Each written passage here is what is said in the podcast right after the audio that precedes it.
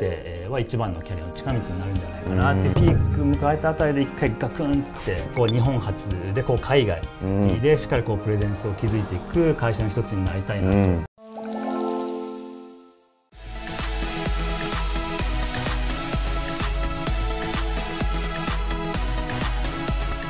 はい皆さんこんにちは、えー、引き続きアドベイス野田さんにお越しいただいております。よろしくお願いします。よろしくお願いします。野田さん趣味とかってあられますか？もともと音楽が好きで、うん。うんはい、最近はちょっとあまりやってないんですが、うん、DJ やってたりとかあとはあの今湘南の方に住んでるんですが、うん、まあ、ちょっと今このコロナ禍で、うん、あの在宅で働く機会がまあ増えたのもあって去年からサーフィンえー、もう初めてですね。最近たまにこう仕事行く前にちょっと12時間ちょっと海入ってから仕事するとかやっすごく最高ですね、はい、DJ からサーファーに。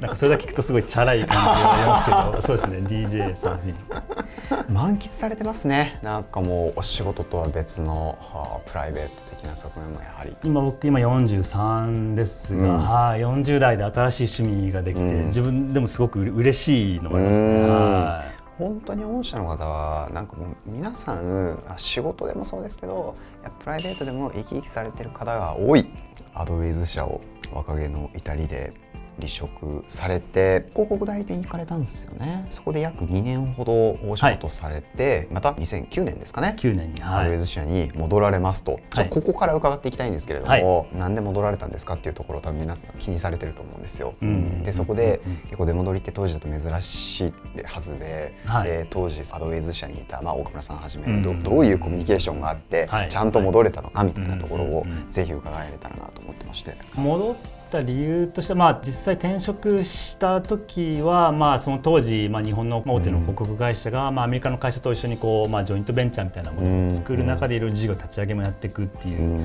ところで、まあ、すごく当時悶々としてた僕にとってはすごく面白そうっていうところで、まあ、そこにまず行ってやってみたんですが、まあ、ちょっといろいろまあよくある。ところで、まあ、当然その計画通りにいかないっていうのはもちろんありますが、うん、まあ、自分がイメージしたものとまあ違ったっていうのもあったりでですねちょっとなんかまあこのまま行くのもちょっと違うんじゃないかなっていうふうには、うん、えー、思いつつも、まあ、2年弱ぐらい働いたんですが、うん、やっぱちょっとこのままだとまずいなっていうところで、あの転職を考え始めたんですけども、でまあ他の会社もいろいろ見たは見たんですが、まあ何をやるかっていうのももちろんあるんですけど、やっぱり誰とやるかっていうところもやっぱすごく大事だよねっていうところもすごく思いまして、で実はアドウェイズは辞めめてからも当時僕が所属してた事業部のチームが達成すると目標、達成会みたいな感じでみんなでチームで集まって飲んでっていうのをよくやってたんですけど、そこには僕毎回呼ばれていて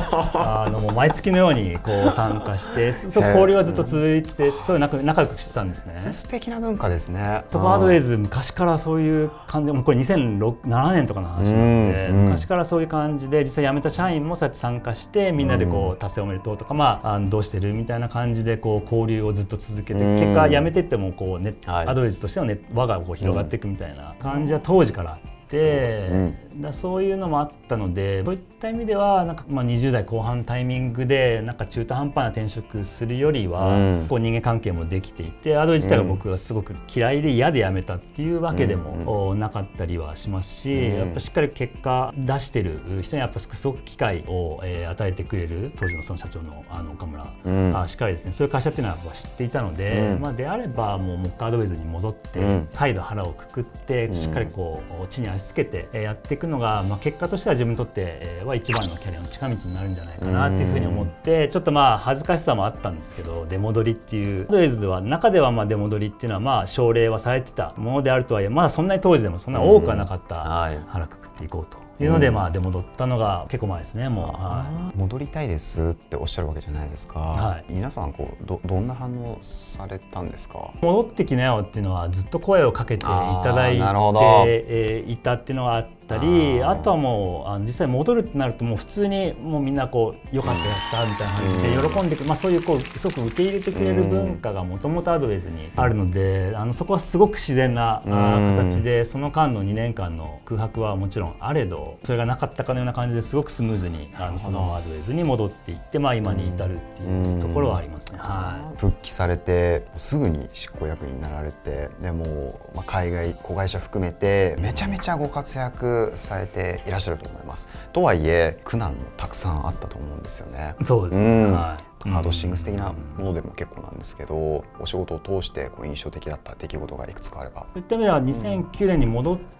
てから、うん、なんかざっくりグラフで考えるとこう、うん、そこから数年かなりもうあのグイグイと。グイグイといってて、うん、ピーク迎えたあたりで一回ガクンって、えー、落ちたっていうところですごく大きな成功もしたんですけど、すごく大きな失敗もしたっていうところでして、まあ、成功の部分はまあその当時の、えー、うん、まず国内広告事業部においてスマートフォンの広告、うん、事業自体を2010年、うん、えー、にまあ立ち上げてそこを、えー、まず一定の軌道に、うん、乗せることができてそれをさらにこう海外に持っていこうっていうことで、はい、えー、海外事業も自分が担当してから3年ぐらいで売り上げも4倍ぐらいにと伸びて、えー、通期でも黒字化してみたいな感じで、えー、いったところまでがこのピークのお話なんですが、こういったところでいくと、まあ、逆にその時こう海外手を広げすぎてですね、その間にこう打っていた打ち手っていうところもちょっとまあいまいち足りてなかったっていうところで結構いろいろこう事業がこう傾き始めてっていうところで2016年凄まじい赤字をこう叩き出してですね結果こういわゆる大幅なリストラクチャリング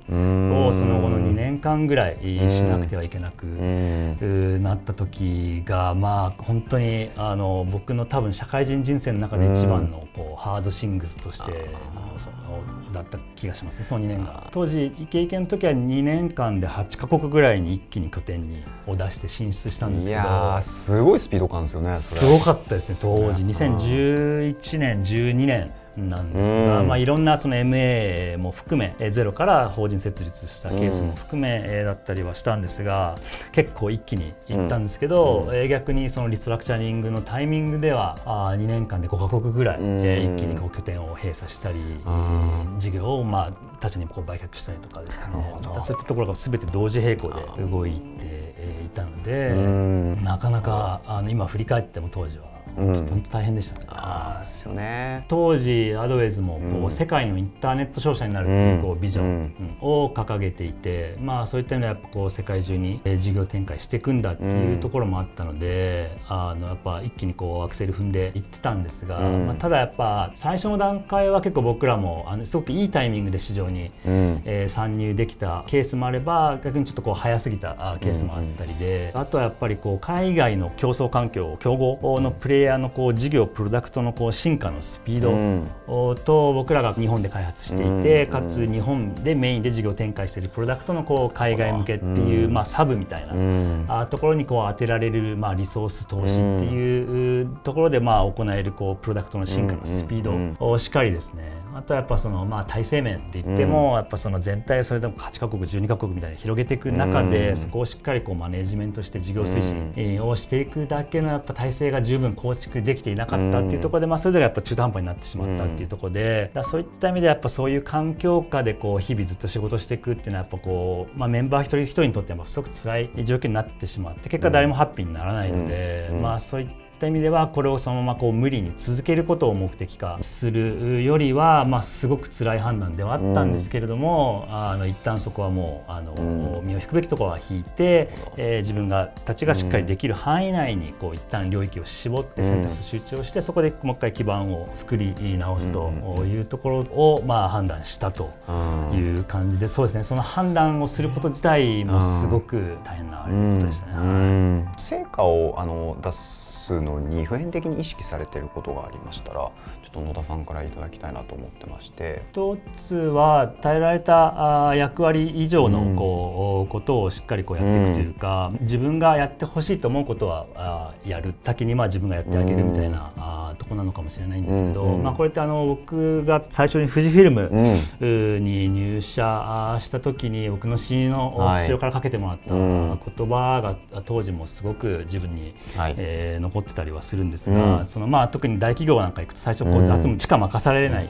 けど、うん、まあそ、そんなことをやってらんないとかっていうんじゃなく、与えた役割仕事としっかり向き合ってそれを100%以上の成果でしっかりこう返していけみたいな形でそれをしっかり繰り返して結果を出し続けていくとおのずとこう道は開けるみたいな。ことを言っていただいたんですけど、やっぱそこの部分はやっぱ常に、え大切にしてる部分で、やっぱり自分に何らかこう期待されて役割仕事っていうのが与えた時にやっぱそこに自分が介在した価値っていうところをしっかりこう出す。しっかりかつやっぱ当事者意識っていうところをやっぱしっかり持ってその仕事に取り組むっていうところはあまず大切にしている一つ、うん、与えられた役割はもう100%以上で全うせよ当事者意識を持てというのがまあ一つありましたけれども、はい、例えば他にもあられたりしますか？常にやっぱこうアンテナ、うん、をやっぱこうしっかりこう張っていくっていうことはやっぱ常に意識はしてますし、うん、まあ、業界柄、まあ、すごく変化の激しい業界でもあるので,、まあ、でアンテナ張るっていうのはまあ日本だけじゃなく世界中の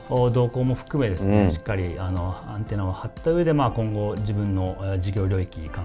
外部環境も含め、映画どうなっていくのかっていうのをこうまあ予測するっていうところはあるのかなというところはありつつ、あとはやっぱそれを踏まえてこうやっぱ新しいチャレンジっていうのはやっぱ常にし続けなきゃいけないですし、やっぱりこう変化進化をし続けないと、あのダーウィンの進化論じゃないですが、やっぱり生き残れないあの社会あの業界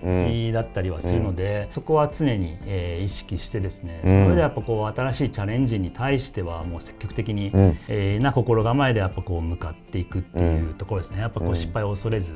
失敗することも当然あるとは思うんですけど、まあ、でもやっぱそこでチャレンジをしないこと自体がやっぱりこうリスクになってしまうので、しっかりこうアンテナ広げた上で適切なタイミングで適切なチャレンジをしっかりした志心構えで、まあ、やって実行していくっていうところを、まあ、やりきればですね、まあ、またこうそれこそその先にまた道が開けるっていうのはあるんじゃないのかなっていうふうには、はい、考えてます、ね、ちょっと最後にですねあのちょっと野田さんの、まあ、志と一緒に絶賛採用もされていらっしゃると。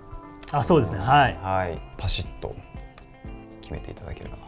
な僕の担当している事業領域に限らずだったりはしますが、今アドウェズでも絶賛営業デザイナーエンジニア等々もろもろ絶賛採用中ではございますが、まあ、今アドウェズの置かれている、まあ、デジタル広告の業界の環境でいくとですね業界のこのスキーム自体をこうハックしてこう短期的な収益をこう追い求めるみたいな風潮もあったりで最近結構なんかアフィリエイトがどうとか結構ニュースで取り上げられるようになったりとかなんかこうインターネット広告っていうのはなんかこううざい嫌われる存在みたいな感じになりつつあるのはやっぱすごく悲しいことですし、うん、やっぱそのど真ん中にいるまあ我々としてはやっぱすごくまあ恥ずかしいことでもあるなとは思ってまして、うん、本来の広告のあるべき姿っていうところをこうデジタル広告領域に置き換えた時にまあ何ができるかっていうところでまあいろんなこうサービス事業にまあアドウェイズとしては取り組んでいてですね、でかつやっぱりまあ僕個人の思いでもあるんですけど、こう日本初でこう海外